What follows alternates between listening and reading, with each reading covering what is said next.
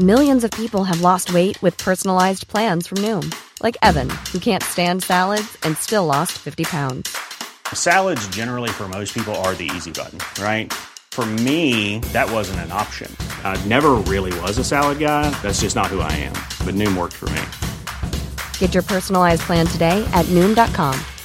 Real Noom user compensated to provide their story. In four weeks, the typical Noom user can expect to lose one to two pounds per week. Individual results may vary. Hey, I'm Ryan Reynolds. At Mint Mobile, we like to do the opposite of what Big Wireless does. They charge you a lot, we charge you a little. So naturally, when they announced they'd be raising their prices due to inflation, we decided to deflate our prices due to not hating you. That's right. We're cutting the price of Mint Unlimited from $30 a month to just $15 a month. Give it a try at mintmobile.com slash switch. $45 upfront for three months plus taxes and fees. Promo for new customers for limited time. Unlimited more than 40 gigabytes per month. Slows. Full terms at mintmobile.com. Hiring for your small business? If you're not looking for professionals on LinkedIn, you're looking in the wrong place. That's like looking for your car keys in a fish tank. LinkedIn helps you hire professionals you can't find anywhere else, even those who aren't actively searching for a new job but might be open to the perfect role. In a given month, over 70% of LinkedIn users don't even visit other leading job sites. So start looking in the right place. With LinkedIn, you can hire professionals like a professional. Post your free job on linkedin.com slash people today. Välkomna till Historiepodden och vår sommarföljetong som handlar om det andra puniska kriget. Är du med Robin Olofsson? Jag är här fortfarande. Vi har suttit eh, i lite drygt fyra timmar. Spelat in två stycken avsnitt. Ja, vi kör ju alla på en gång. Precis, Och- som och, eh, traditionen bjuder. Ja, precis. Och det här, det här har man ju sett fram emot eh, den här dagen. För hela dagen får man sitta här och prata andra puniska kriget. Det är fantastiskt. Och nu har man också så här efter två avsnitt tagit sig friheten att eh, korka upp ett italienskt vin som man sitter och eh, smuttar på här. Eh, det var väl lämpligt kände vi, eller hur? Mm. När vi ändå befinner oss i Italien här. Det var det. Det var lätt och fint. Ganska fruktigt. Ja, alltså vi befinner oss inte eh, fysiskt i Italien, men i tanken. Mm. Är det så att om du skulle få planera din dröm svensexa så skulle du få sitta i åtta timmar och prata om andra puniska kriget? Det låter ju som en väldigt märklig svensexa. Olika brittiska farbröder som har skrivit om det skulle komma och sätta sig ner och diskutera. Viktiga debatter. Nej, men faktiskt så eh, en av de stora stunderna i mitt liv måste jag säga. Det var ju på min eh, födelsedag när jag fyllde 30. Det här tror jag att jag har nämnt någon gång tidigare i podden. Och då var det ju en av eh, mina kompisar som också numera är en av dina kompisar. Eh, Anders. Som eh, fick för sig att han skulle börja ringa runt till olika människor och eh, säga att eh, de eh, skulle gratulera mig. Och eh, en av dem var ju, alltså det var ju inte vilka som helst, utan det var ju lite personer som, som man lite grann har sett upp till eller så på olika sätt. Eh, och en av dem var ju Bo Hult, den gamla Militärhistoriker. Ja, försvarsprofessor och lite sånt där. Han var mycket i ropet runt eh, millennieskiftet framförallt. Och sådär. Eh, han, han är ju en man som man har eh, beundrat eh, en del för att han har en mycket saklig framtoning och han låter väldigt, eh, väldigt kunnig och han var väldigt kunnig också. Eh, numera har han ju avlidit då eh, och eh, det var ju en stor chock kommer jag ihåg när jag upptäckte det för övrigt. Men den där dagen när jag fyllde 30 då fick jag prata med honom i 10 minuter för han var ju på prathumör. Ja. Och då pratade jag med Bo Hult om slaget vid Cannes, kommer jag ihåg. Du gjorde det? Ja, ja. Vad fint. Ja, det var väldigt eh, fint och det är därför det är en av de stora stunderna också. Sen eh, efter ett tag så fick jag ju återgå till min fest då, och han hade väl också annat att göra, det var ju lördagkväll och allt. Eh, men eh, ja, Jag tror det kan ha varit en liten höjdpunkt för honom också. tror det. Och prata med en, eh, någon slags eh, Få in tio halvfull gymnasielärare som fyller år. Ja, jag tror inte han hade någonting emot det. Ja, nej. Ja, min drömsvensexa skulle vara att sitta och guppa i en eka utanför Harpsund. Ja, ja, okej. Om det är någon som kan fixa det, historiepodden at outlook.com. Nu ska vi sätta igång. Men eh, vänta, här. Ska vi bara sitta i en eka Nej, utanför får- Harpsund ensam då? Eller med... Nej, men det, det skulle ju vara en svensexa. Det skulle vara mina vänner som har planerat det där då. Skulle man sitta där i en eka med jag vet, ett glas vin och lite ostbågar. Jag får en massa idéer i huvudet här om hur man skulle skjuta ut det i Neka själv istället. Utan åror och sådär.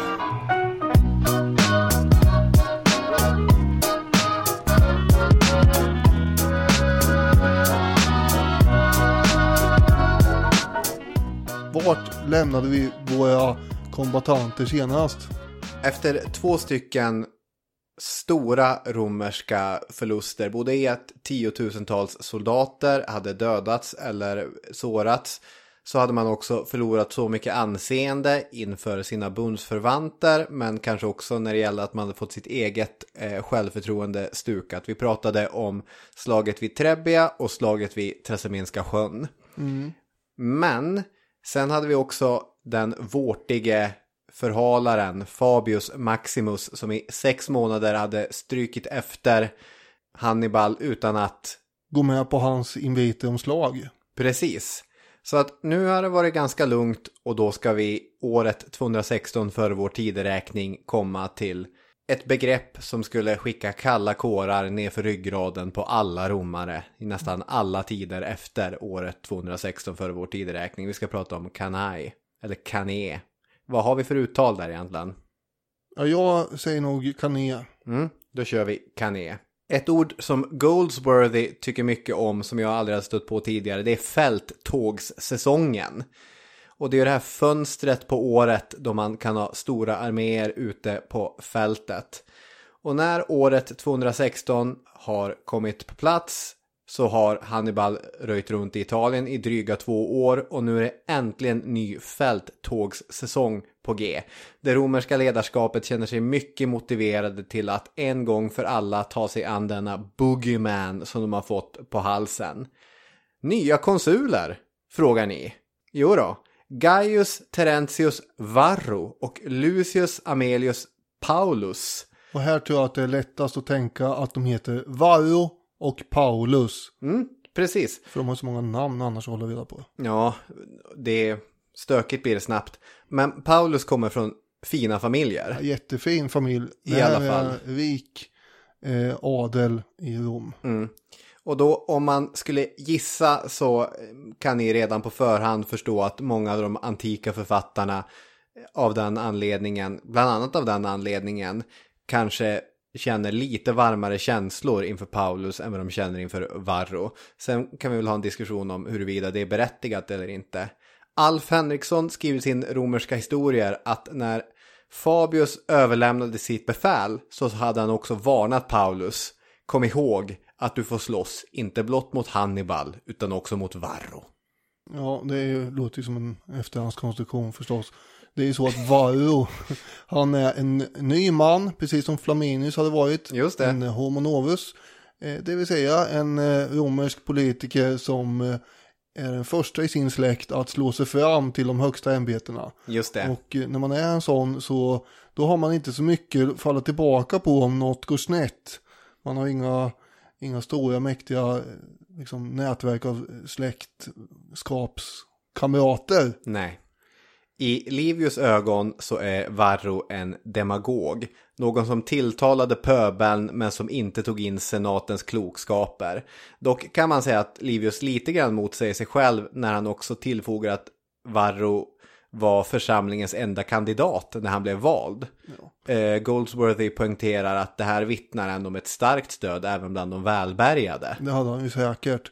Och eh, det ingår ju i Livius författarskap att beskriva alla han inte gillar som eh, radikala demagoger. Ja. Nu ställer alltså den romerska staten stora styrkor på fötter genom att bilda nya legioner.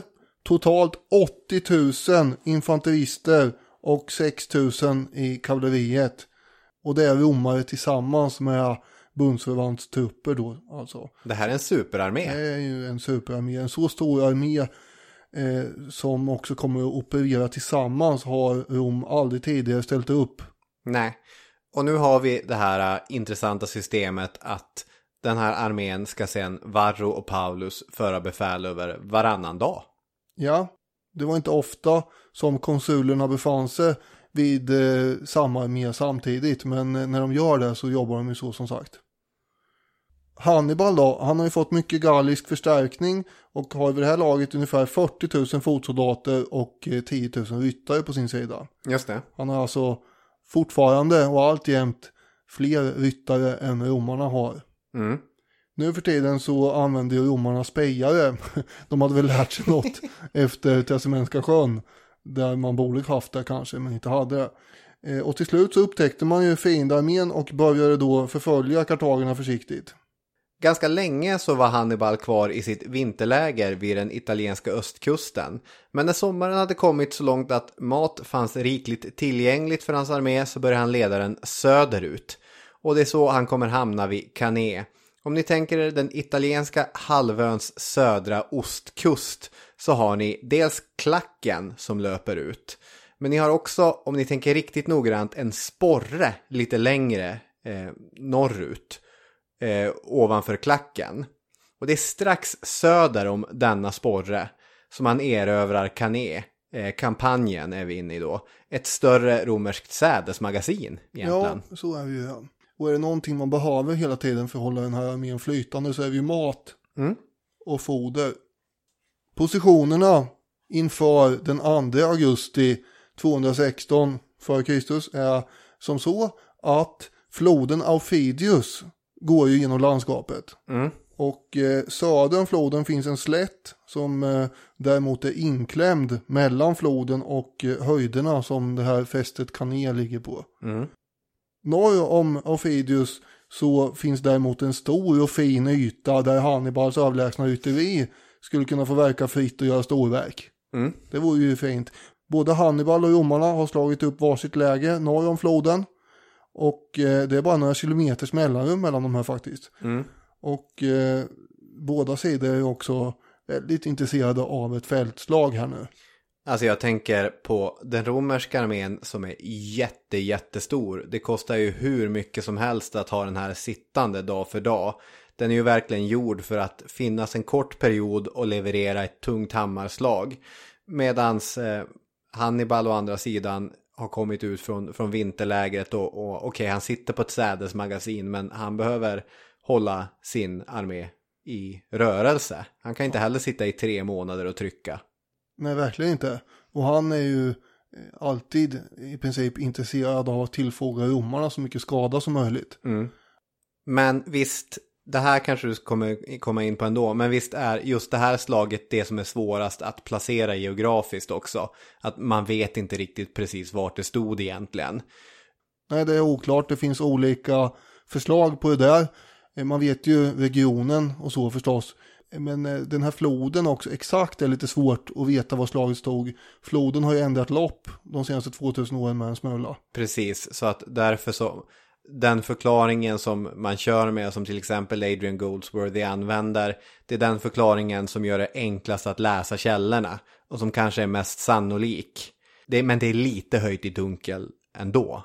Romarna skickar ju då och då ut eh, foderinsamlare och de blev ju ständigt trakasserade av eh, Hannibals eh, så att säga rytteri och eh, det var jobbigt för dem att vara ute och samla in foder när det kom spjut flygande stup i kvarten. För att underlätta för insamlandet av mat så byggde Paulus på sin dag ett nytt läger söder om floden också. Så det finns ett litet läger på den södra sidan med. Och där kunde man inhusera, har jag läst någonstans, mellan 20 och 25 000 man ändå. Men eh, om det inte blir ett slag snart så kommer ju romarna vara tvungna att kanske dela på sig dessutom. Hemska tanke. Ja, för då, då går ju den här chansen om intet. Så därför är de ju ganska intresserade av att det ska hända något ganska snart. Mm. Vid ett officersmöte som Hannibal hade med sina, sina befäl så ska en eh, Gisco ha uttryckt eh, åsikten att det var förfärligt vad romarna var många. Alltså Hannibal, eh, chefen, de, de är väldigt många faktiskt. Ovanligt många skulle jag säga. Det, är- det är lite väl många romare här va. Och då, eh, om man tolkar källorna, så ska ju Hannibal ha med mycket allvarlig min ha sagt att ja, det är möjligt att de är väldigt många. Och sen ska han väl ha varit eh, lite tyst kanske kan jag tänka mig, någon form av eh, eh, konstpaus och sen tittat upp så här och stirrat på Gisco och sagt att men ingen av dem heter Gisco.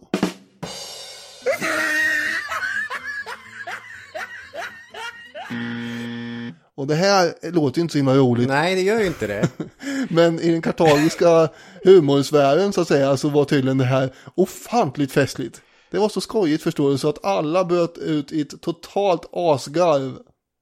Jag vet inte varför, men man kan tänka sig att det är någon form av ventileringsbehov inför den här eh, stora stundande allvarsamma situationen. Tänk om det var så att dagen eller dagarna före sitt livs största slag så drog också Hannibal sitt livs bästa skämt. Ja, så kan, så kan Det det var vara. succé på succé. Ja, alltså eh, han, han kan ju ha tillagt med alla möjliga miner och, och sådär.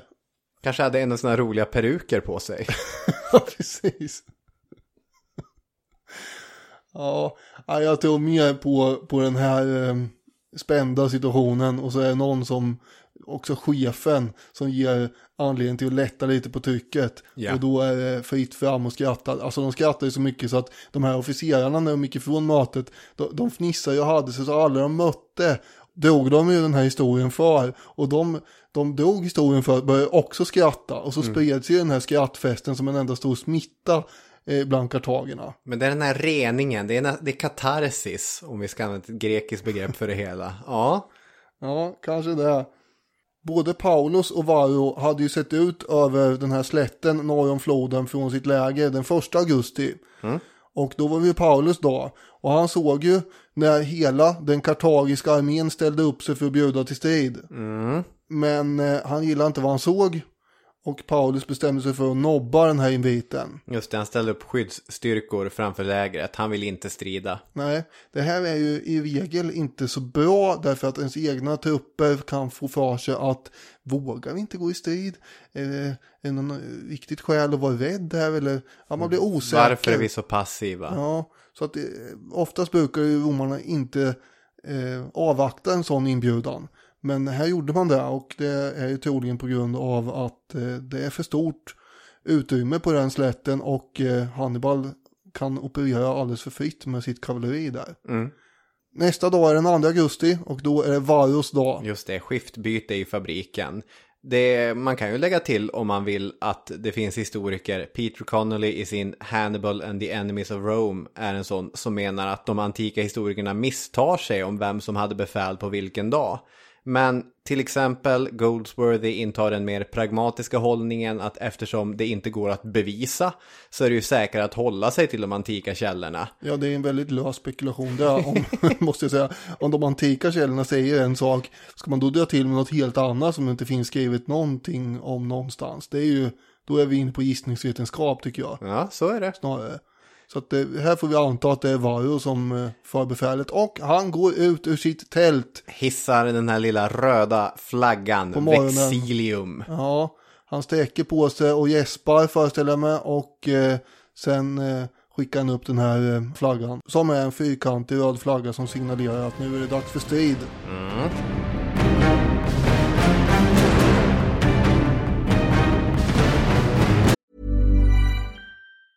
There's never been a faster or easier way to start your weight loss journey than with PlushCare. PlushCare accepts most insurance plans and gives you online access to board-certified physicians who can prescribe FDA-approved weight loss medications like Wigovi and Zepbound for those who qualify. Take charge of your health and speak with a board-certified physician about a weight loss plan that's right for you. Get started today at plushcare.com slash weight loss. That's plushcare.com slash weight loss. plushcare.com slash weight loss. Hiring for your small business? If you're not looking for professionals on LinkedIn, you're looking in the wrong place. That's like looking for your car keys in a fish tank.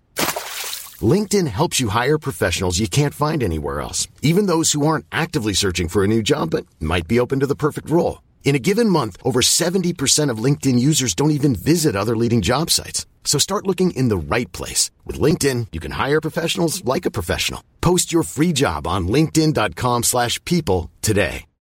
Millions of people have lost weight with personalized plans from Noom, like Evan, who can't stand salads and still lost 50 pounds.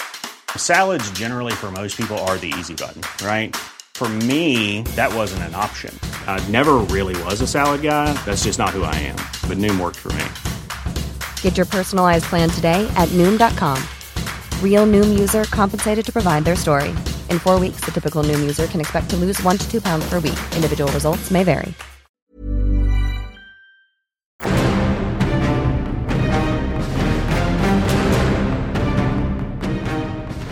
De romerska trupperna eh, tar sig ut ur läget och går över floden för att ställa upp sig på andra sidan. Och eh, här är det då mycket som tyder på att eh, Varro och Paulus var helt överens om att den norra sidan ska vi inte jobba på. Det är lite tajtare där på andra Ja, sidan. det är mycket tajtare där mellan floden och de här kullarna. Tidigare så hade ju det romerska infanteriet trots allt varit det som höll bäst. Om kavalleriet bara nog länge skulle kunna hålla mot Hannibals kavalleri så skulle den här massiva styrkan kunna plöja sönder Kartagos center. Ja, precis. Det kommer ju vara det som är målet. Hannibal han skickar ju också ut eh, sina trupper förstås när han ser att romarna är på hugget och gör det. Och totalt kommer det befinna sig 125 000 man och 16 000 hästar på en yta av ungefär 15 kvadratkilometer här. Ja, precis. Det blir stora mängder damm som virvlar omkring i luften av det. Kan man ju lugnt säga. Det är varmt den här dagen också. Solen steker. Dammet klibbar fast i svetten. Rustningar och vapen blänker och gnisslar. Man hör höga kommandorop dåna över fältet. Hästar som gnäggar. Cikador som gnisslar. Med de här syrsorna, Ja, precis. ja de låter väldigt högt. Ja, men jag reagerade också på det där hur oerhört många människor det är på väldigt, väldigt litet utrymme. Och även om det kanske är mer ordnat än mitt i en storstad så vet jag ju själv hur jag känner på T-centralen i rusningstrafik. Och bara jag vill inte vara här på slagfältet. Nej, Red, redan innan ett enda spjut har kastats i ilska. Och romarna, på grund av den här trånga ytan så är de eh, tvungna att ställa upp sig i djupare formering än vanligt. Eh, och eh, avståndet mellan avdelningarna är också mindre än vanligt. Man tränger ihop ungefär 55 000 legionärer som tillsammans utstrålar en massiv kraft här ju. Och så det blir som en avlång kompakt massa istället. Där fronten är nästan kortare än djupet. Just det. Förutom eh, de här legionärerna så har man ju också 15 000 veliter, sådana här spjutkastande skärmytslare som man slänger fram i början av slaget. Och de är ju till för att bevaka så att eh, soldaterna kan ställa upp sig i den här formationen i lugn och ro. Och inte bli anfallna under tiden. Och samtidigt håller ju Hannibal på att ställa upp sin armé på andra sidan. Och har också sådana där uppehållande styrkor. De striderna var ju ganska ofta helt meningslösa egentligen. På höga flygen för romarna, närmast floden alltså, så ställer de sitt romerska kavalleri på ungefär 2 500 ryttare och de leds ju av Paulus. På den vänstra flanken så kommenderar då Varro bundsförvantsstyrkornas eh, ryttare och de är ungefär 3600. Romarnas plan som du var inne på här är ju att helt enkelt med rå styrka och med tyngden av det här numerära övertaget de har låta sitt infanteri helt enkelt forcera sig igenom Hannibals center. Eh, Och platsen för det här är ju ganska bra egentligen eftersom de inte kan bli överraskade av bakhåll som de har blivit tidigare. Både Nej, vid precis. Och eh, vid eh, Tessamhänska sjön framförallt. Här kan det inte dyka upp något oväntat. Så det gäller ju egentligen, som du sa också här innan, bara att låta kavalleriet stå emot på sidorna. Att inte bli liksom bortkörd därifrån för att låta sitt infanteri mosa sig fram. Hannibal då, hur ställer han upp? Samtidigt så har Hannibal gömt 25 stycken i träd. Som, nej, det är inte något sånt. Nej, Utan han har inte halva sin styrka gömd i ett bakhåll. Utan vis av erfarenhet måste han ställa upp på ett annat sätt. Anders Franksson beskriver det som att Hannibal ställer upp sitt infanteri grupperade som ett C där ryggen var vänt mot romarna.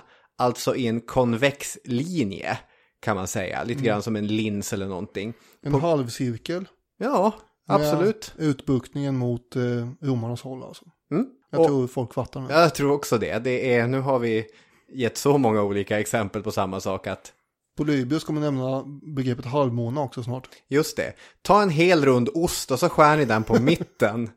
Och där har vi ett Så, så funkar det också då. Och sen lägger vi då två kex vid sidorna om den här halva osten. För där har vi nämligen flankerna Ja. som består av det libyska tunga infanteriet. De står alltså eh, bakom den här eh, halvmåne liknande osten. Just det, är det då som ett, ett digestiv? Medan Ja. det lätta infanteriet är mer som ett, ett lättare kex. Ja, egentligen, ja, Vi kanske släpper det här. ja för att eh, den här jämförelsen med osten antyder då att den är mycket djupare än vad den är egentligen. Mer som en banan kanske förresten. Ja. Men det tror jag är en bättre jämförelse. Mm. Det här flamset kommer släppas sen när kriget går igång, eller när slaget går igång på riktigt. Ja, det här är ju för att beskriva hur det ser ut. Ja. På Hannibals vänstra sida, alltså den mot floden, så finns det 6000 ryttare och eh, de är alltså ungefär 4000 fler än de som Paulus har på motsatt sida. Just det. Och på Hannibals högra flygel så har han det numidiska rytteriet Mm. som ska möta Varro. Nu börjar då det stora, tunga romerska infanteriet att röra på sig. Det måste ju varit ett imponerande skådespel ändå. Ja, verkligen. Det är ju som någon helt enorm maskin som långsamt börjar tugga igång. De skriker, blåser i trumpeter, bankar på sina sköldar med svärden och eh, väljer ju fram som en eh, ostoppbar ångvält här mot Hannibals halvcirkel.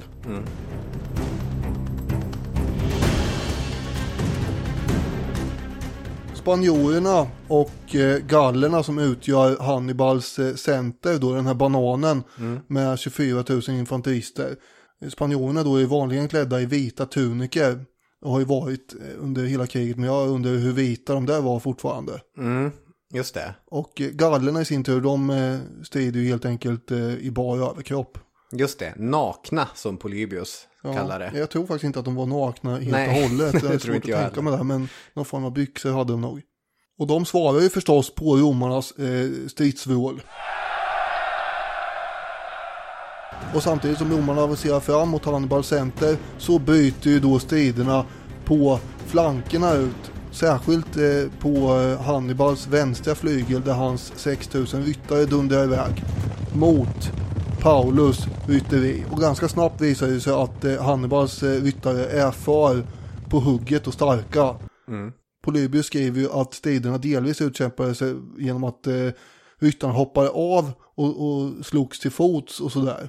Men det här gick ganska snabbt alltså. Paulus styrkor vänder och försvinner iväg bort från slagfältet. De måste ju ha varit präglade av ett ganska dåligt självförtroende ändå vid det här laget, det romerska kavalleriet. Vilket de vanligen inte var egentligen. Men nu har de fått stryk av Hannibal så många gånger. Jag tänkte säga det. Har det med att göra att de gång efter annan blivit helt pulveriserade av, av Hannibal ute på vardera Ja. fly? Det kan man ju tänka sig eh, att det har. Sen är ju som sagt eh, Hannibals rytteri på den här sidan betydligt starkare. Men det är inte säkert att det har spelat jättestor roll. Alltså att de är fler för att utrymmet är inte så stort att slåss på där. Men det viktiga här är att eh, rytteriet från romarna på den högra flygeln drar iväg. Och de kartagiska ryttarna jagar efter i eh, full fart här. Och samtidigt då så kommer det romerska infanteriet i närkontakt med Hannibals center. Just det. Det är en riktig sluggermatch, världens sluggermatch där i mitten. Ja, de här Hastati, de eh, som är i första ledet, de slänger sina pilar, alltså de här kastspjuten mot fienden. Och sen brakar linjerna ihop. Det är knuffar, det är hugg och det är slag.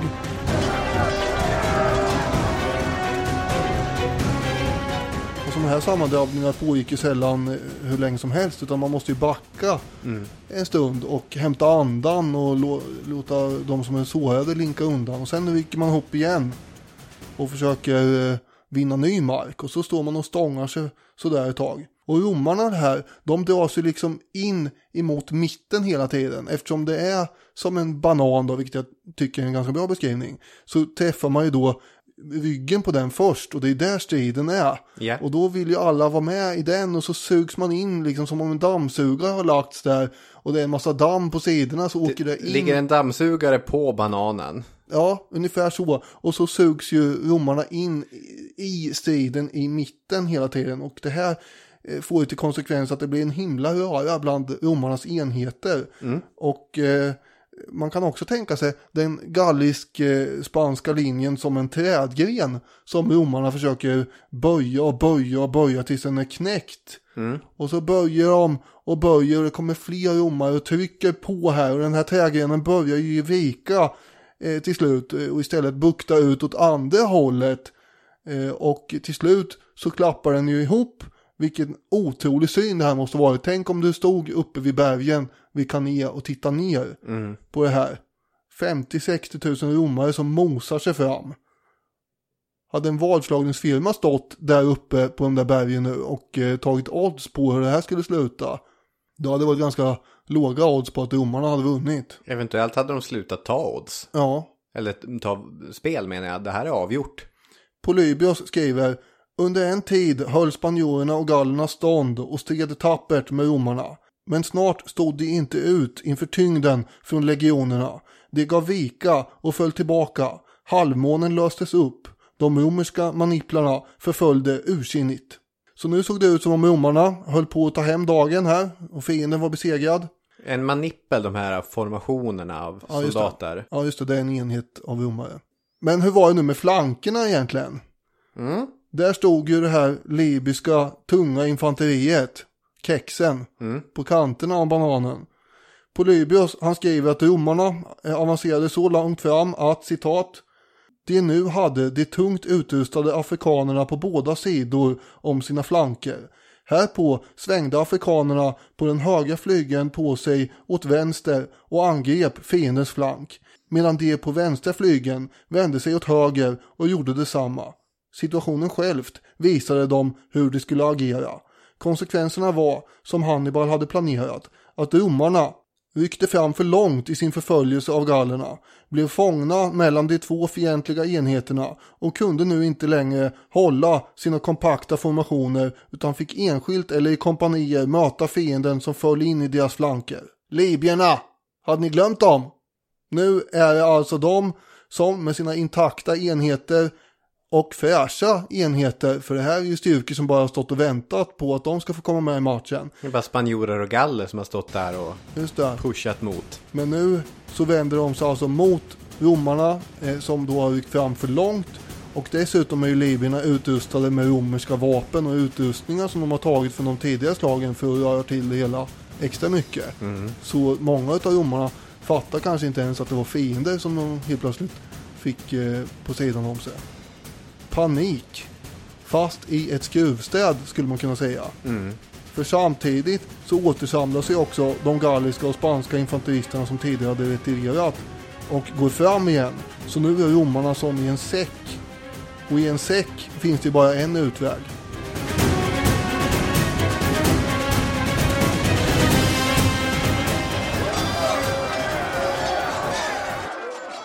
Och det är i så fall bakåt eller uppåt beroende på hur man ser det. Precis. Kan man täcka igen den vägen ut på något sätt också då? Det hade ju varit något.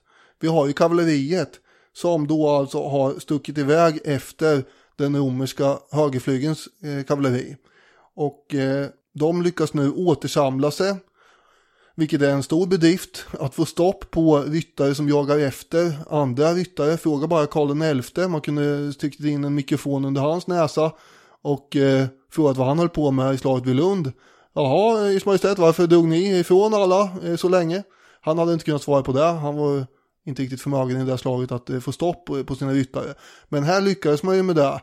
Och gick alltså i en båge runt hela slagfältet och dök upp i ryggen på Varros bundsförvants eh, ryttare. Just det, nu har den här säcken ett lock. Nu är den ingen säck längre, den är en låda. Ja, det kan man säga. För Varro, han ser ju åt höger. Där ser han hur hela massan av soldater håller på och eh, kämpar. Och till vänster, där har han ju då höjderna, kullarna vid Canea. Och rakt framför sig har han alltså det numidiska rytteriet som han håller på och stångar sig mot. Och bakom nu dyker resten av det kartagiska rytteriet upp.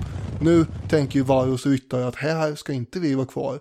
Så innan de ens är framme sticker ju Varro eh, som ett skott och det är inte säkert att det är hans fel bara utan vad ska han göra åt den situationen? Och nu kunde det kombinerade kartagiska kavalleriet här med numidier och eh, de eh, spanska och eh, galliska ryttarna helt enkelt som sagt stänga in romarna i den där lådan eller knyta igen säcken hur man nu än vill. Det finns ingen utväg längre. Och nu börjar då ett mycket slitsamt slaktande helt enkelt av den stora massan förtvivlade legionärer som eh, som är inne i den där säcken och de kanske inte förstår ens att de är inringade många av dem. Nej, precis.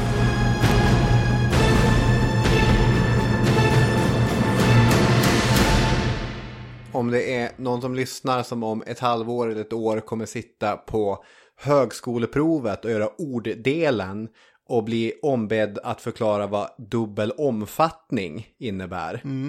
Då är det bananer och kex ni ska tänka på. För det är vad som har skett här va? Ja, det här är ju det klassiska omfattningsexemplet i historien. Det är väldigt svårt att genomföra det där egentligen. Eh, även om det har varit som en våt dröm för många eh, liksom generaler och fältherrar genom hela historien efter det här. Ja, verkligen. Carl Gustaf Rensköld, den svenska eh, fältmarskalken, lyckades ju faktiskt med det där vid Fraustadt 1706. Mot ryssar och polacker vid ett tillfälle. Schlieffen är väl det klassiska exemplet på en militär som har varit helt besatt vid Kanai, eller Kané menar jag. Och bara suttit och läst, läst, läst, läst, läst om det. Ja, just det. Han som utformar Schlieffenplanen under första Precis. världskriget. Trots att han existerade i en, i en annan kontext med andra vapen och andra eh, metoder. I alla fall, den här fasen av slaktande som du börjar beskriva nu. Goldsworthy skriver att den här fasen av slaget förbigås i korthet av våra källor och ofta även av moderna kommentatorer. Eftersom det inte är en historia om taktisk briljans utan om utdraget slaktande. Det måste ha tagit timmar för kartagerna att massakrera sin fiende. I timmar tryckte de på med sköldarna och hästarnas bringor rödfärgade av blod och med svärdsäggar slöa av allt dödande. Alltså, på riktigt, det här är en scen som är svår att begripa. Ja, det är ju många romare som sagt som är mitt inne i den här eh, soppan som aldrig ens får möjlighet att försvara sig. Egentligen för att de är instängda av sina egna. Och eh, som, i en, ja, som i en cirkel. Och Det är bara ett långsamt... eh, Alltså, kartagerna måste ha blivit trötta. Ja, men Alltså- de kan ju byta ut varandra lättare. Alltså man kan ju ersätta den som står och hugger eftersom de är på utsidan. Men de där inne, de har ju bara att dö och se framåt. Ja, Nej, men det är verkligen det är eh, helvetet på jorden här. Eh, instängd där och bara vänta på att det kommer komma en häst stridande eller ett svärd stickande eller någonting och sen är det slut. Troligen så stupade ungefär 50 000 romare. Ungefär 20 000 tillfångatogs och eh, däribland var det ju 17 000 eh, som befann sig i de här lägren som tillfångatogs. Så det var inte många på själva slagfältet. Och sen var det ju en del som kom undan också. Kanske drygt 10 000. Precis. Paulus, den ena konsulen som hade varit ute på högerflyen var det. Ja, Han är död. ja för han tog sig in till centern eh, sen när hans ryttare flydde. Så försökte han leda striderna där inifrån. Han blev också erbjuden ju att eh, på en häst som han förmodligen hade fått sin häst dödad eh, ta sig därifrån. Men då var han redan sårad i, i huvudet av någon eh, slungkastare som hade skickat iväg någon sten i skallen på honom. Så han satt ju där och blödde och till slut så dog ju han där i, i röran också. Just det. Och han är en av många från fin romersk bakgrund. Det är 80 andra, antingen sittande senatorer eller människor som skulle kliva på eh, senaten nästa gång som det var dags att utse nya senatorer. Som har strukit med. Och scenen, hur ser den ut egentligen? Hur ser 50 000 döda eller döende människor ut? Hur ser det ut när sårade människor försöker gräva gropar, sticka ner sitt eget huvud i det för att kväva sig själva? Alltså, det är en liknelse som är uppenbar och många har dragit den genom historien. Men ens tankar går till första världskrigets mest bedrövliga slakter. Det här är industriell skala av dödande genomförd i en förindustriell tid. Det är industriellt dödande utfört av muskelkraft. Ja, precis så kan man nog uttrycka det hela. Sen är det ju Livius som återger just den här grejen med mannen som har försökt gräva ett hål för att så att säga eh, kväva sig själv. Det låter ju lite, lite extra magstarkt. Ja, Jag tror dock eh, verkligen på, jag menar det finns ju fullt med svärd och grejer som ligger där. Vill man ta livet av sig kan man lika gärna ta ett sånt. Absolut. Kan man ju tänka sig. Det, fastnade hos mig bara. Livius är ju Jo, jo. färgglad. Det är det som är hans grej. Han återger ju andra eh, episoder som är eh, däremot mer trovärdiga som människor som i täckta av blod försöker resa sig under högar av döda och sånt där. Skriker till Kartagen om att döda mig hennes, döda mig. Ja, för man står inte ut längre. Och en romersk död legionär som låg ovanpå en eh, fortfarande levande libyer. Han hade ju bitit libyern i näsan och öronen efter att hans händer hade blivit helt eh, förstörda. Så han fortsatte ju striden in i sista innan han dog. Men libyern fick väl hjälp loss då av sina kartagiska vänner efter slaget och lyfte bort den där döda romaren. Hannibals egna förluster uppgår till ungefär 6 000. Eh, vilket är 11,5 procent av hans armé. Och det är en väldigt hög siffra för en segrande armé. Jag antar att det är väldigt mycket galler och spanjorer som drar upp den siffran. Jo, absolut. Det är de som tar de flesta smällarna här.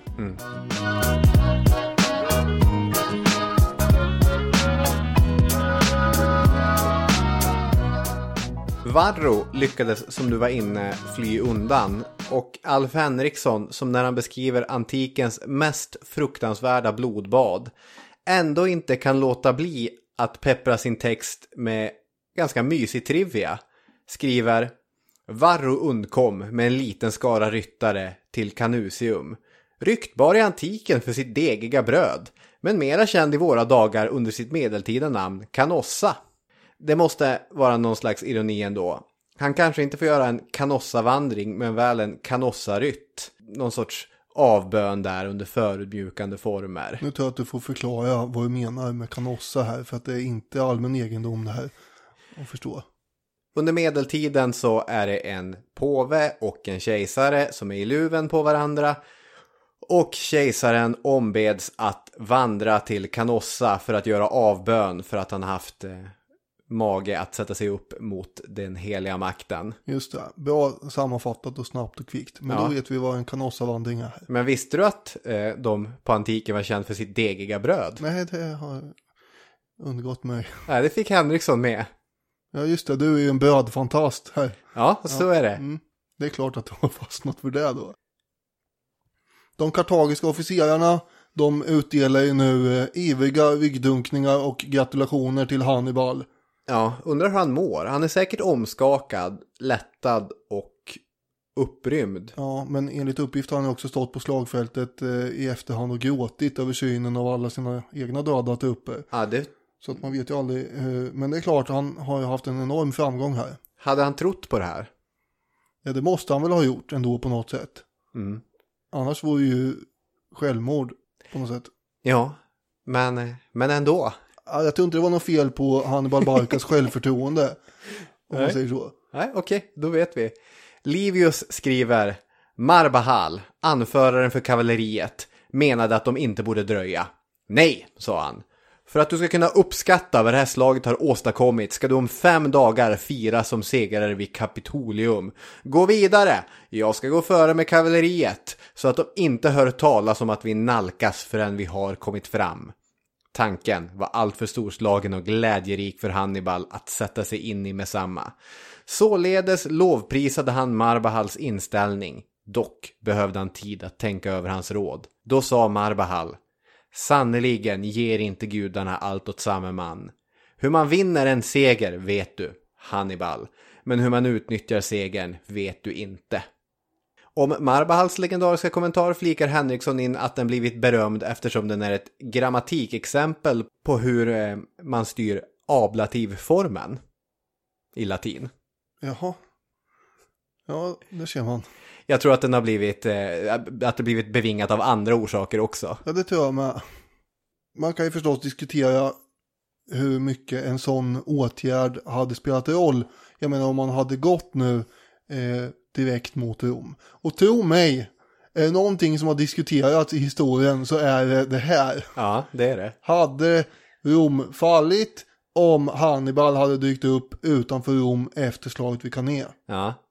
Det Goldsworthy skriver det att en gång i tiden så var det den grundläggande debattövningen vid olika latinskolor. Man ska argumentera. Gjorde Hannibal rätt eller fel? Ja, och det här kan man ju fortfarande debattera om man vill. Men det tunga argumentet för att inte just det hade hjälpt det är att han inte har några belägringsmaskiner med sig. Han är inte i stånd egentligen att genomföra en belägring.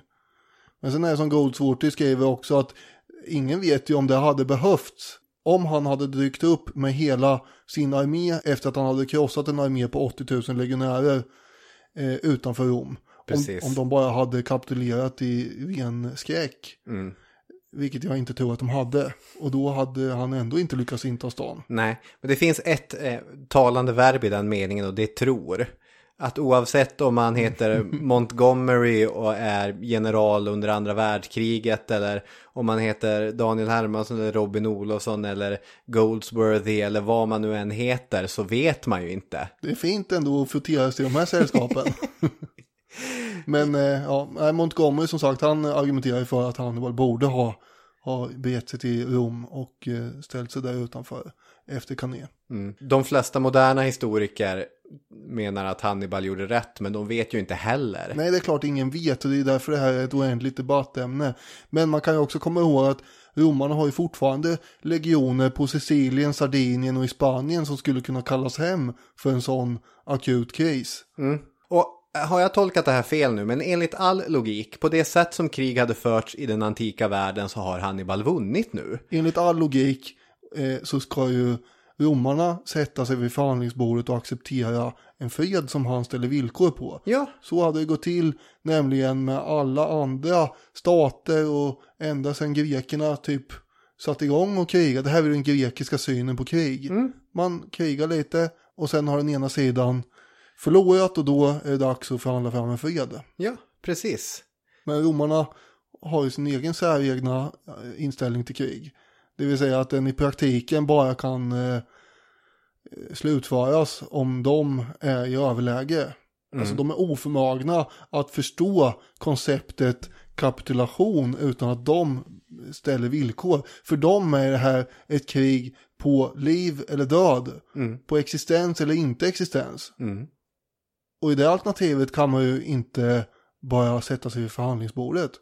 För hur skulle det se ut? Det Ja. går ju inte. Hur skulle det se ut? Jag blev faktiskt förvånad. Det är inte så att jag inte vet hur romare fungerar. Men efter eh, striden när Hannibal skickar sändebud till Rom för att diskutera hur man ska göra med utbyte och lösköp av fångar. För Hannibal sitter ju nu på ganska många fångar. Då blir inte de sändebuden insläppta i staden Nej. överhuvudtaget. Man fattar ett enhälligt beslut i senaten om att inte betala för att köpa ut en enda fånge. Inte en jäkla peng ska gå till det här. Nej. Men de slutar inte där. Dessutom stiftar de en lag som betyder att man får inte använda några privata pengar. Det finns inga romerska medborgare som på eget bevåg får köpa ut några av sina anhöriga. Inte någonting ska gå till Hannibal. Det här tror jag att Hannibal blev en smula förvånad av ändå. Ja, det, de är ju, det är ju psykopatbeteende det här. Ja, men de är ju väldigt envisa också. Jag vet inte, psykopatbeteende. Det är inte så att eh, amerikanerna i första hand har gett sig i de krig de har blivit indragna i, i Vietnam eller så. Japanerna under andra världskriget var inte heller superpigga på att ge upp och sånt. Så att, Nej, men det är väldigt många romerska medborgare som kommer säljas som slavar efter Cannae. ja, ja, så är det ju. Men eh, individen är inte viktigare än eh, det republikanska kollektivet här, tänker man ju. Nej, verkligen inte. Det är ju manifestationen av det. Och när chocken lagt sig så kommer man börja om på nytt. Ja, igen. för det är ju en chock förstås. Man skulle kunna tro att de har vant sig vid nederlagen här. Men det här är ju, det är en djup chock till att börja med. Och eh, senaten håller ju sammanträde i tre dagar och tre nätter heter det. Och sen kommer man fram till att nej, vi tar nya tag och så utser man en ny diktator. Och man sänker rekryteringsåldern till 17 år. Och man friköper slavar som ska ingå i armén. Man eh, låter också kriminella, dömda kriminella få ingå i armén. Och eh, man länsar templen på krigsbyten i form av vapen och utrustning som man ska ha till soldaterna. Visar ändå lite grann hur utsatt situationen är här. Att Ja, oh ja. massa gamla troféer som eh, Fabius hade tagit med sig hem när han fortfarande var en ung man. Nu skulle de användas för att beväpna den nya romerska armén. Jag skulle vilja spela ett klipp för dig. Det är från den amerikanska historiepodden Hardcore History och eh, den Carlins serie Punic Nightmare. Och där diskuterar han precis de saker som vi diskuterat i denna del av vår serie om det andra puniska kriget.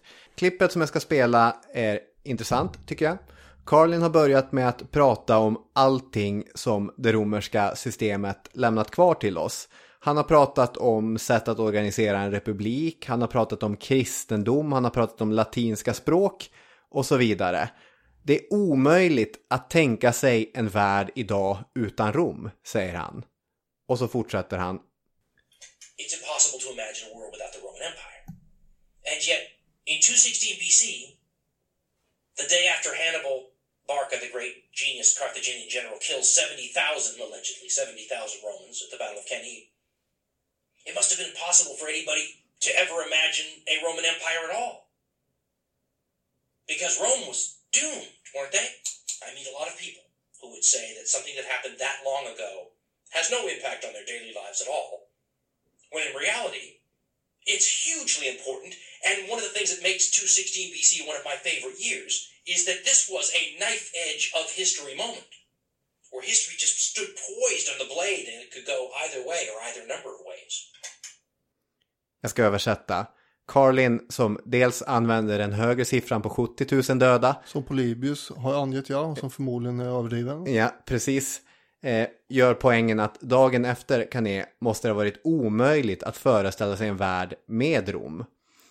Eh, han säger att året 216 före vår tideräkning stod historien och balanserade på en knivsägg. Och beroende på vilken sida av kniven som den slutligen kommer att falla blir följderna för all efterföljande historia nästan oöverskådliga. Och det finns mycket intressant kontrafaktiskt att försvinna, att försvinna in i här. En värld där Rom förblir en regional italiensk makt. En värld där de söker fred här och där Hannibal får sätta upp sina fredsvillkor. Vad är det för värld?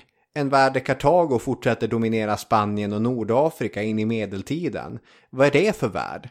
Men som Peter Englund har skrivit, kontrafaktisk historieskrivning är rep tvinnade av månstrålar och sand.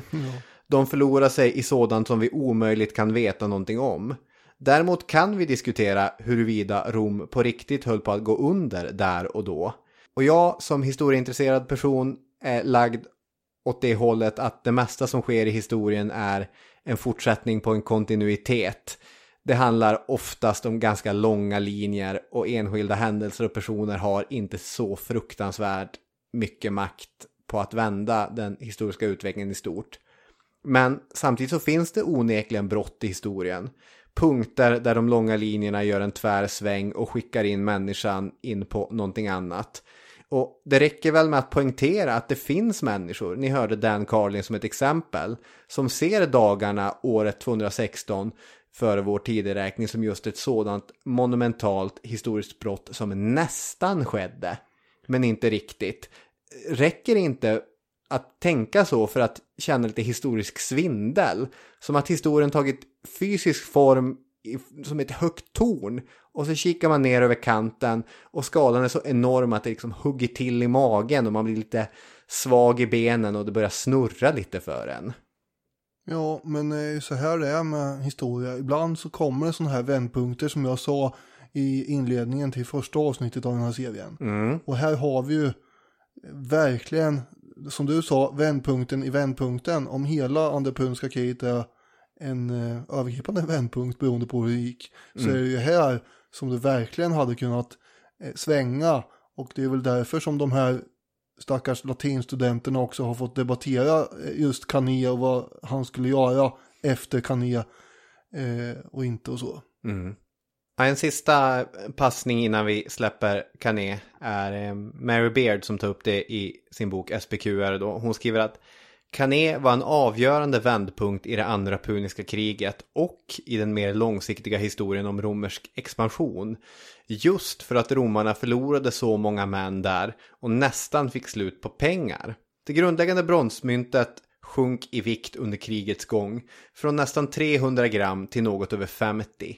Livius berättar om hur enskilda romare krävdes på direkt betalning för att bemanna flottan år 214 för vår tideräkning. En tydlig indikation både på patriotismen som omgav kraftansträngningen, hur tom statens skattkammare faktiskt var och på de pengar som fortfarande fanns i privata händer trots krisen. Nästan varje annan antik stat skulle i det läget varit tvungen att ge upp.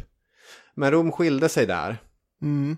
Det fanns ju tillfälle även under första puniska kriget när den eh, romerska eliten eh, investerade sina egna privata dyrt ihopsamlade pengar i en ny flotta. Mm. Så att de var ju inte helt främmande för att eh, så att säga investera i statens allmänna tillgångar eller vad man ska säga. Nej. När det handlar om att bevara statens integritet och makt. Mm.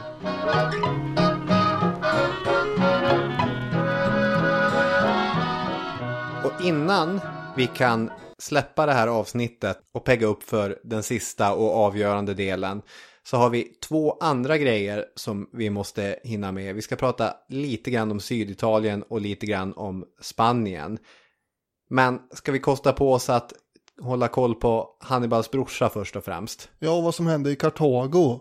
Strax efter slaget vid Cannae så skickar ju eh, Hannibal sin brorsa Mago till Kartago med syftet att... Eh, det rimmar, det har jag aldrig tänkt på. Vilket? Skicka Mago till Kartago. Ja, men det är ju festligt. Ja. ja. Syftet här i alla fall är ju att eh, övertala den kartagiska senaten att skicka förstärkningar, förnödenheter och pengar till eh, soldaternas lön. Ja, ska man Så... göra det på ett dramatiskt sätt? Jo, det kan man göra genom att eh, till exempel hälla ut en hel kruka av gnistrande, glimmande och studsande guldringar på golvet mm. som har tagits från stupade adelsmän vid Kané. Ja. Och eh, man kan säga att eh, alla kartagiska senatorer slog ihop sina händer i förtjusning eh, inför dels åsynen av det här och sen berättelsen som Margot levererade om alla exempellösa framgångar. Så eh, alla var eh, glada och nöjda men det finns ju alltid undantag. Och eh, här har vi då dysterkvisten och glädjedödaren Hanno som ifrågasatte alltihop. Och eh, enligt Livius så säger Hanno, mina herrar, jag skulle vilja hålla min tunga av rädsla för att säga någonting obehagligt som kanske förstör den allmänna fröjden. Men sen visade det sig att han eh, i alla fall tänkte prata och inte alls hålla tyst. Och eh, han undrar då varför en sån här segerherre helt plötsligt behövde förstärkningar. Och vad skulle Hannibal egentligen kräva om han börjar förlora? Utmärkt fråga. Ja, och hade någon enda medlem av den latinska konfederationen egentligen gått över till Kartago? Har ordet fred, vad du vet, överhuvudtaget andats i Rom? Frågar han och till Mago. Och då är Mago tvungen att säga nej, för det vet han inget om. Nåväl, säger då Hanno. Enligt Livius ska vi komma ihåg. Vad gäller krigföringen har vi då inte avancerat en tum. Situationen är precis densamma som när Hannibal först gick in i Italien. Men sammanfattningsvis kan man säga att den kartagiska senaten, de lyssnar inte på han och här. Och de bestämmer istället att Mago ska få 4 000 numidiska ryttare och resurser och värva ytterligare 24 000 soldater i Spanien innan han ska fortsätta med den styrkan till Italien igen för att förstärka Hannibal där. Så man får ju säga att den kartagiska senaten tar det här på allvar och är beredda att investera mycket kapital i invasionen i Italien. Sen som vi kommer se här snart så gör händelseutvecklingen i Spanien år 215 att de trupperna ändå inte kan skickas till Italien utan blir kvar i Spanien. Men man måste väl också påpeka att Livius som sagt som vanligt här sitter med facit i handen och eh, att det känns en hel del som att han använder han som språkrör för att framföra hur lojala de italiska och särskilt latinska staterna var mot Rom. Mm. Och även om det är sant att Rom var envist och vägrade diskutera fred och allt det där så, så är ju Livius redogörelse en efterhandskonstruktion där, eh, ja, men där ståndaktigheten framstår som en slags självskriven romersk dygd. Mm. Det händer någonting med berättelsen efter Canet. Vi har främst följt två olika aktörer, den oövervinnerliga kartagiska hären och de desperata romarna som skickas fram i våg efter våg. Men efter Kané blir det svårare att berätta historien på det sättet. Det har flera olika anledningar. Ett problem är att Polybius tystnar, det vill säga att hans återgivning finns inte bevarad i sin helhet utan kommer in som fragment här och var. Istället så blir det Livius som tar över ansvaret som huvudkälla. Jag vet inte om man ska vara bedrövad över att Polybius redogörelse inte finns kvar eller om man bara ska vara glad över att eh, den andra redogörelsen från honom finns kvar om början av kriget. Det tror jag är helt och hållet hur man är lagd som människa som avgör det. Är glaset halvfullt eller inte och allt sånt där. Ja, jag är glad att Polybios första redogörelse av kriget finns kvar. Ja. Det händer också någonting med kronologin. För nu har vi tagit oss ungefär två år framåt eller någonting. Ja, det är inte lång tid. Nej, men nu kommer åren börja rusa. För andra puniska kriget är ändå ett långt krig. Och när man lite grann smulas det sönder, det händer någonting annat. I alla fall, efter Cané har Hannibal 13 år kvar på den italienska halvön. 13 år! Det är en lång tid som dessutom täcks sämre av vårt källmaterial och där få saker av samma magnitud som sammandrabbningarna de två första åren sker. Vi får därför, precis som Goldsworthy, poängtera att en enkel kronologisk redogörelse för de här åren skulle bli lång, tröttsam och förvirrande. Och att därför är att sätta sökljuset på några övergripande förändringar och några speciellt viktiga skeenden mer relevant. Efter Cané börjar äntligen den strategi som Hannibal hade målat upp att fungera. Hela tiden hade han räknat med att försöka få Roms bundsförvanter att bryta med Rom. Det hade de inte gjort, men efter Cané börjar de göra det. Det hoppar över italiska stater till kartagernas sida. Jättebra, det var ju det här som var tanken, men ganska snart så börjar en problematik att uppstå. Rom har ett tydligt syfte, Kartago har ett tydligt syfte, men alla de stater i Italien som hoppar på Kartagovagnen delar inte detta syfte och mål. Ett exempel på detta, 215 för vår tideräkning har en kartagiskt ledd här med italienska bruttier gått mot Eh, en annan sydvästlig stad, eh, Locri. När så Locri kapitulerar så får de status av bundsförvant till Kartago. Och då får inte de här italienska brutterna eh, plundra staden. Vilket gör dem så fruktansvärt upprörda att de vandrar vidare på egen hand och plundrade en annan stad. Här vill italikerna och kartagerna olika saker. Goldsworthy skriver det romerska systemet hade alltid placerat Rom i centrum av ett nätverk med för övrigt osammanhängande samhällen. När lojaliteten mot Rom försvann fanns det inget annat gemensamt band." Slutcitat. De såg efter sina egna intressen, de ville ständigt ha hjälp av Hannibals här när de själva blev hotade och det kaosartade italienska politiska läget som går att hitta under olika faser av halvöns historia gjorde sig återigen gällande. Ett till sätt som detta uppenbarade sig på var att de nya italienska bundsförvanterna inte var så pigga på att skicka sina soldater utanför det egna intresseområdet. Och dessutom öppnade detta upp ett nytt läge för Rom. För slåss mot kartager i Italien, det hade inte gått bra. Det tyckte de inte om, det var de inte vana vid. Men att slåss mot uppstudsiga italiker, Mm. det kunde Rom. Ja, det hade de gjort för. Ja, det här, nu är det hemma, hemmamatch igen. Mm. Det här är ingen, inget problem. Förvisso skickade bundsförvanterna eh, soldater till romerska fälttåg, men de hade aldrig fått stiga i graderna, eh, utan befäl över romerska arméer förde ju romerska medborgare. Alltså mötte Rom på olika platser i Italien en fiende som var organisatoriskt och, får man säga, psykologiskt underlägsna romare.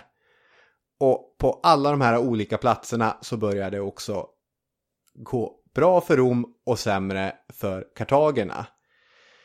Hur många romerska legioner som helst pumpades in efter Cané. Man vet inte helt säkert hur många det var. Eh, huvudkällan är som sagt Livius och Livius är motsägelsefull i sina uppgifter. Men de flesta moderna historiker tycks landa mellan 12 till 14 legioner under våren 215. Året därefter är man uppe i 18 legioner under 212-211 är mobiliseringen så intensiv att eh, det till och med kan ha rört sig om 25 legioner. Alltså, eh, man får ju verkligen slå fast att det är någonting som Rom har eh, liksom övertag på hela tiden här så är vi ju befolkning. De har en stor befolkning att ta av och dessutom har de många bundsförvanter som också har en relativt stor befolkning. Det är liksom populationen på den här halvan är ju eh, stor för annars blir man ju ganska eh, man blir förundrad inför hur mycket människor har Ja, de egentligen kommer alla att ta av. Men de, det är mycket folk Ja. så att säga på den italienska halvan här. Och eh, dessutom så börjar det här likna någon form av tillstånd där det är totalt krig som gäller. Och eh, nästan jämförbart med andra världskriget där all liksom, sysselsättning riktar in sig på krigföring på olika sätt. Ja, precis. Det är ju vad som sker. Alltså det är någon sån här vansinnig uppgift, typ 10-12 procent eh, av alla blir inkallade till armén vid något tillfälle. För övrigt en legion brukar ju räknas vara ungefär 4 500 soldater. Eh, Men sen ska man dubbla det med eh, de bundsförvantsstyrkor som också finns. Så en legion är väl ungefär kanske 8-9 tusen. Men man slutar med den här grejen som man gjorde i Cannes att skapa en enda superarmé. Ja det gör man ju. Utan vad man gör nu istället är ju att man varierar bland sig fyra till sju olika arméer som samtliga var lika stora eller nästan lika stora som en konsularmé. Imponerande av en stat som fem år tidigare var typ militärt besegrat. Ja, jo.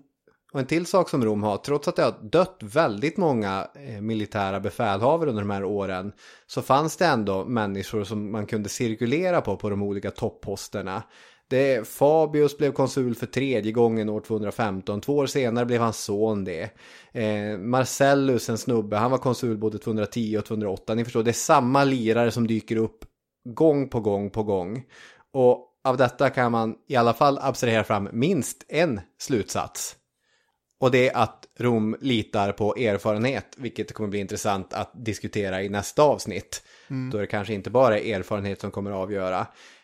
För Hannibal så blir det nya problem med till exempel stora städer som Capua, vilket bör ha varit Italiens tvåa vid denna tidpunkt, som helt enkelt går över till kartagisk sida.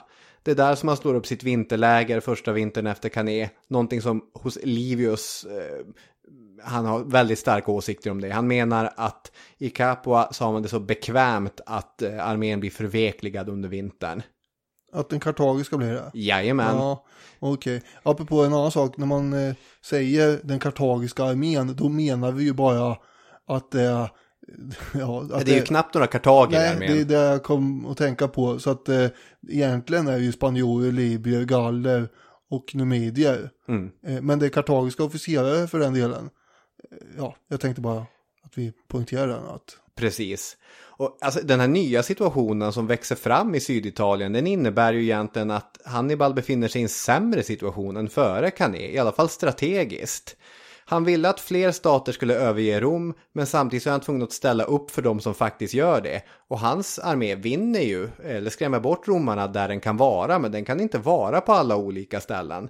Och när han slutligen år 211 dyker upp utanför de romerska portarna, då är det bara en skenmanöver för att locka bort romerska arméer från ställen han inte vill ha dem på. ja, och han har ju inte någon möjlighet egentligen att, eh, att göra något åt Rom då heller. Nej. Eh, det, och då tänker jag absolut inte Rom kapitulera. Om det nu fanns någon liten möjlighet att de skulle ha gjort det 216 så är den helt bortblåst år 211. Däremot så blir det förstås lite uppståndelse och eh, en och annan panikkänsla kanske. Det är ju därifrån det här begreppet Hannibal ad portas kommer. Just det, Hannibal vid portarna. Ja, Det ska sägas att allt går inte dåligt för Hannibal under denna period. Eh, Den romerska hamnstaden Tarentum faller eh, efter några av stadens ädlingar förrått dem. Tarentum heter Taranto idag och ligger längst in i den bukt som bildar insidan av den italienska klacken. Det är fortfarande en viktig hamnstad. Berättelsen är mustig och handlar bland annat om en romersk befälhavare som var för onykter för att förstå vad som egentligen hände. jaha ja. Eh, Så går det. Eh, skål här. Men även trots att staden faller och eh, kartagiska soldater och kartagiska soldater rusar in lyckas man inte inta det citadell som finns nere vid vattnet. Så även i denna framgångsbägare går det att hitta lite smolk. Tarentum skulle för övrigt återerövras 209 av Fabius i det sista fälttåget som den gamla kroppen kunde orka med. Hannibal hade andra framgångar också. År 212 förlorar romarna, ja, enligt vissa uppgifter, upp mot 15-16 000 man utanför Herdonia i antagligen en Trebia-liknande fälla. Och två år senare besegrades en prokonsularmé och någonstans upp mot 10 000 soldater förloras. Det här är för övrigt ett sånt exempel där ibland ifrågasätts om inte Livius beskriver samma sak två gånger. Men Goldsworthy menar att det är antagligen olika händelser. En sista stor skalp för Hannibal kommer år 208 då bägge Roms sittande konsuler, Marcellus och en Titus Quintius Crispinus, går rakt in i ett bakhåll och stryker med bägge två. Jag är ingen expert på romersk historia, men det kan inte ha skett så många gånger i rikets långa historia att hela det politiska toppledarskapet bara försvinner över en natt. Nej, det är ju så pass ovanligt att man skulle kunna säga att det är unikt. Ja, så att sammanfattningsvis, kriget ändrar ansikte, men Hannibal är kvar i Syditalien och är ju ett orosmoln på det romerska psyket.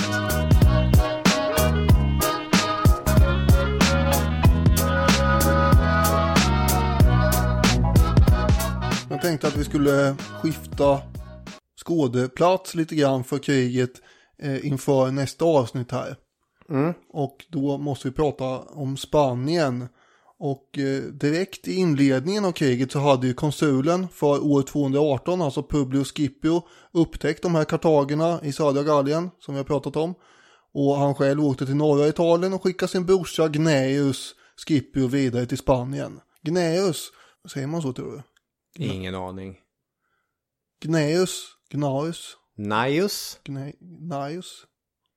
Gnaeus, han hade då haft med sig 26 000 soldater och eh, började nästan direkt besätta områden norr om floden Ebro. Just det. Och eh, gjorde det till ett eh, romerskt brohuvud kan man säga. Och efter det hade han ju militära framgångar och lyckades framförallt vinna över en massa spanska stammar i norra delen av halvön. De där stammarna pendlar ju för övrigt eh, under hela kriget mellan Rom och Kartago som en annan vindflöjel. I deras perspektiv så handlar det ju mer om att vara på barkidernas eller skipionernas sida förstås. Eh, men, eh, men ändå. År 217 hade ju Publius Scipio eh, då fått se sitt konsulskap ta slut. Men däremot hade ju hans sår läkt.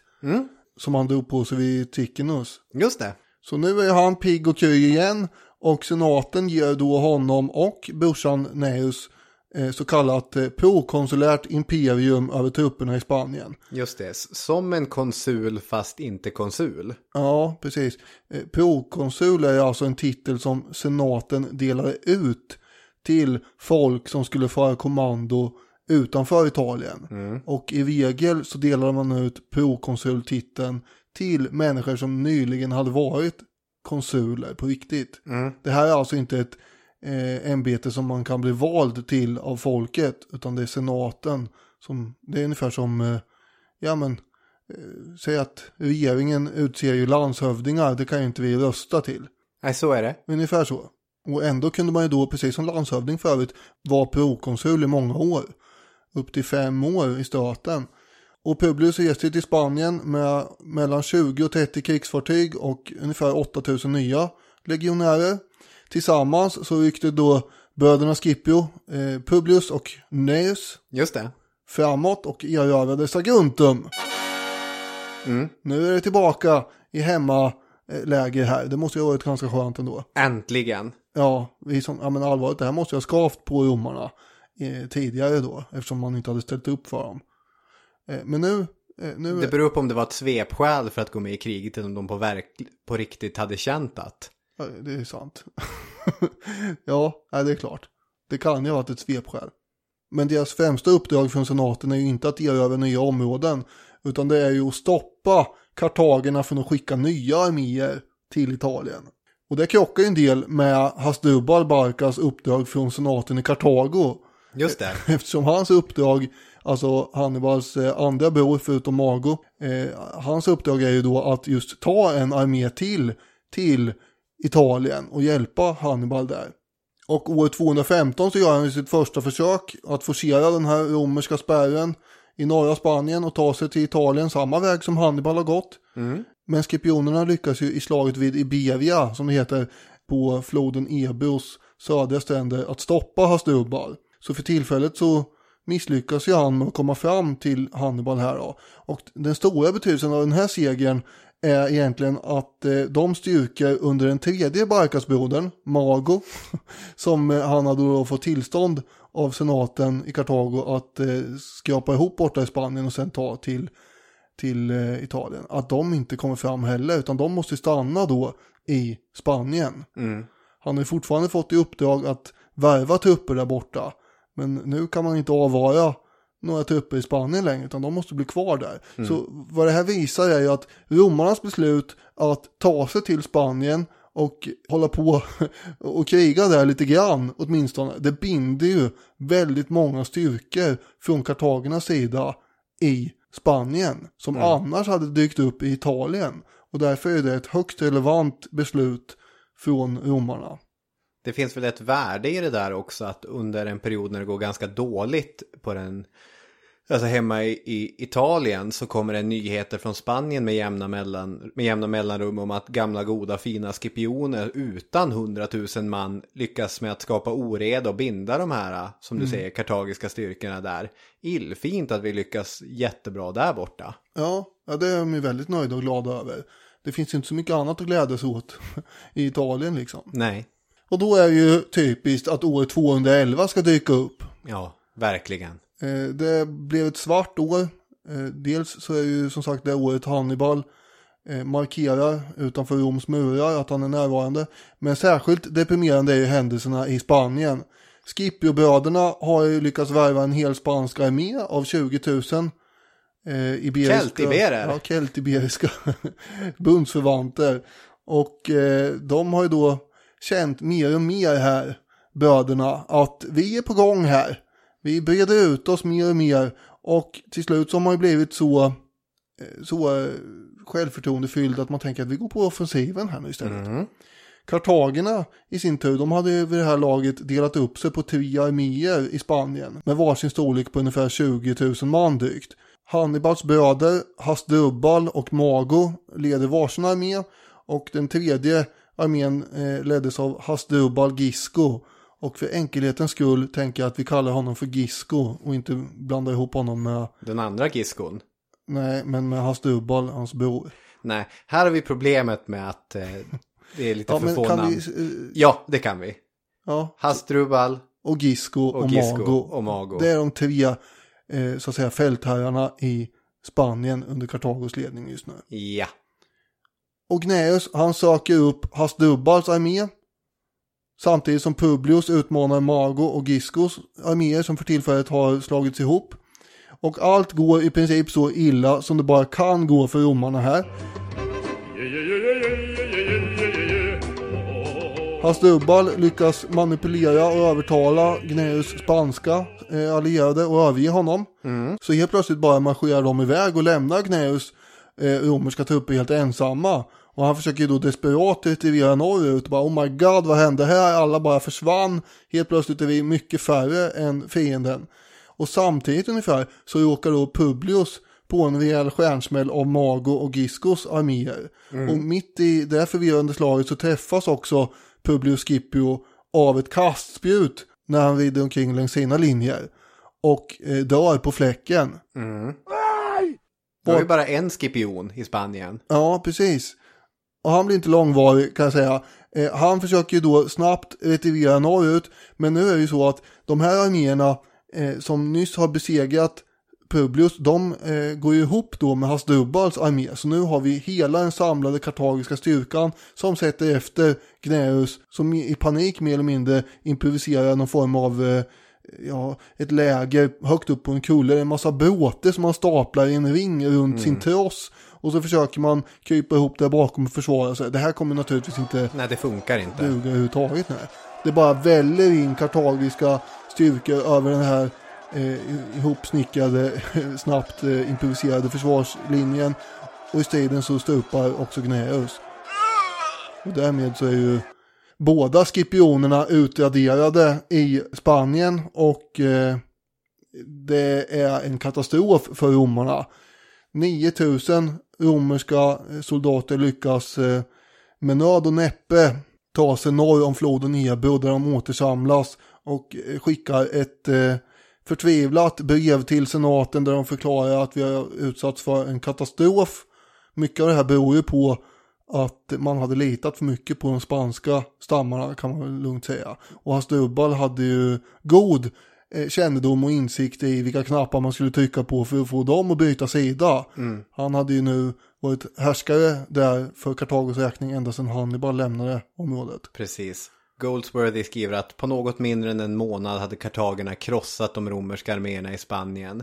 Många av romarnas bundsförvanter övergav dem efter detta svaghetsbevis. En riddare, Lucius Marcius, som tjänstgjorde som tribun eller som övercenturion, övercenturion samlade ihop de överlevande från brödernas armé och lyckades hålla kvar ett område norr om Ebro. Detta berättar jag för att eh, min avslutande poäng är att jag tycker att det är lite roligt när denna Lucius Marcius, som alltså har lett de besegrade romerska styrkorna till säkerhet, organiserat upp det hela, kontaktar senaten för att be om understöd och har tagit sig titeln pro praetor. Vem har utsett honom till det? Det är en ämbetsmannatitel som han absolut inte har rätt till. Man Senatorerna blir, blir vansinniga. Ja, Vilken fräckhet! Det är ju lite fräckt. Visst, han har ju sopat ihop skärvorna av den här katastrofen och räddat upp situationen en smula. Men det är ju som att, som att jag skulle gå runt och kalla mig för minister. Jag är justitieminister Hermansson här på högsta allvar. Eller något sånt där, jag vet inte. Ja, men om alla har dött i Rosenbad så. Då kan ju alla det. Ja, jag förstår att det är lite eh, komiskt att de blir upprörda över det. Men jag tror att de var ganska skakade över nederlaget som det stod om i det där brevet också. Mm. Och det faktum att två så eh, nobla och prominenta adelsherrar som eh, Publius och Gnaeus Scipio hade stupat i de här dödliga korsdragen som Barkasbröderna hade släppt loss. Det var ju det var ju djupt chockerande förstås. Och eh, sen till råga på det då kommer den här Marcius och kallar sig för Propeata. Det blev bara för mycket. Ja, nej, det, är, det är så. Det är många droppar som får bägaren att rinna över. Ja. Och där är väl vår bägare full för detta avsnitt. Det är det. Så fortsätter vi eh, nästa vecka. Tack till alla er som har lyssnat. Ha det bra. Hej! Hej, hej.